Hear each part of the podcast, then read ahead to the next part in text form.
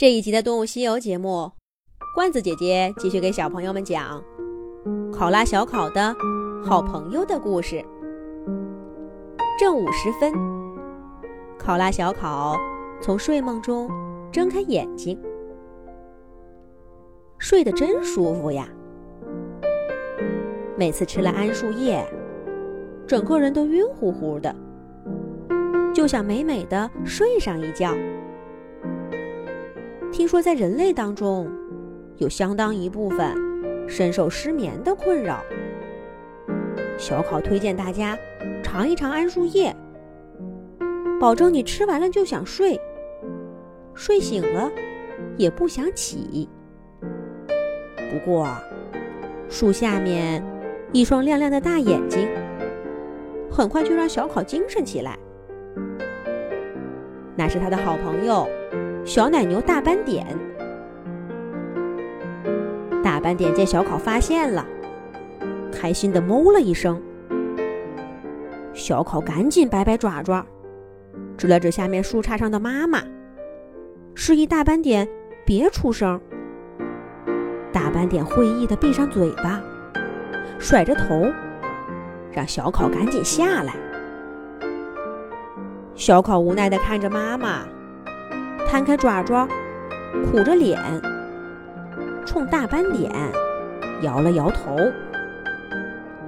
自从那天知道了自己跟大斑点交朋友的事儿，妈妈就总是这样：醒着的时候，目不转睛地盯着小考；睡着了呢，也一定要挡住小考下树的必经之路。只要小考往下爬。就要路过妈妈的身体，把妈妈弄醒。那还玩什么？哎呀，妈妈，你为什么不让我下去玩？我都长大了。小考撅着嘴巴抱怨着。考拉妈妈回答说：“让你下去。”下去找那位不知道是什么来历的朋友吗？可是妈妈，大斑点不是坏孩子，我们玩的可好了。小考忍不住为朋友辩解：“谁好谁坏，妈妈比你清楚。跟人类在一起的动物，都狡猾着呢。”咱们野生动物不跟他们做朋友。考拉妈妈有自己的道理，不管小考说什么，考拉妈妈都是这句话。后来索性呢，连这句话都不说了，但行动上却毫不放松。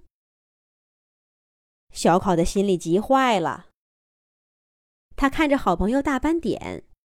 每天都来这棵树下，可是自己就是不能下去，连句话都没办法说。小考真担心大斑点会误会他，再也没朋友做。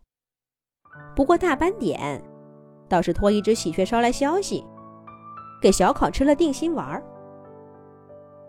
大斑点说：“他明白小考的苦衷。”下不来也没关系，有什么话呢，就告诉给喜鹊。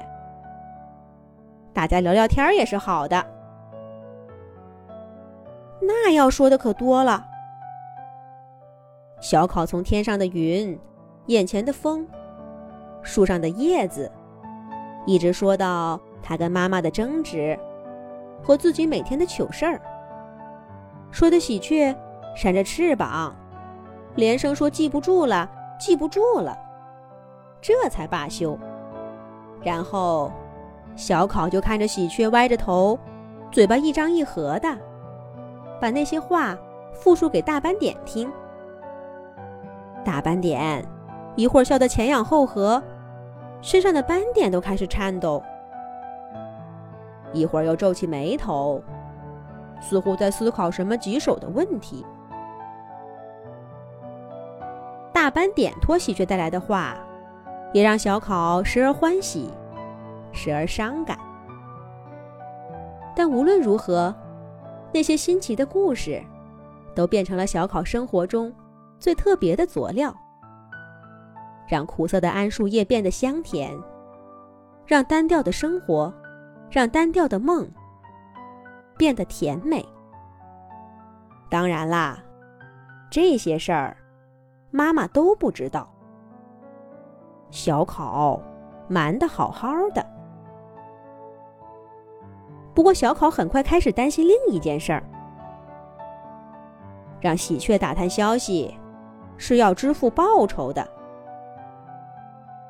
上次搬家给带消息的喜鹊，跟妈妈有交情。据说它还小的时候。有一次，从鸟窝上掉下来，正好落在小考妈妈的身上。小考妈妈就一直等着喜鹊妈妈过来接走了它。这样的交情，自然什么都不说了。不过，就算如此，考拉妈妈也很少会麻烦喜鹊，除非是遇到大事儿了。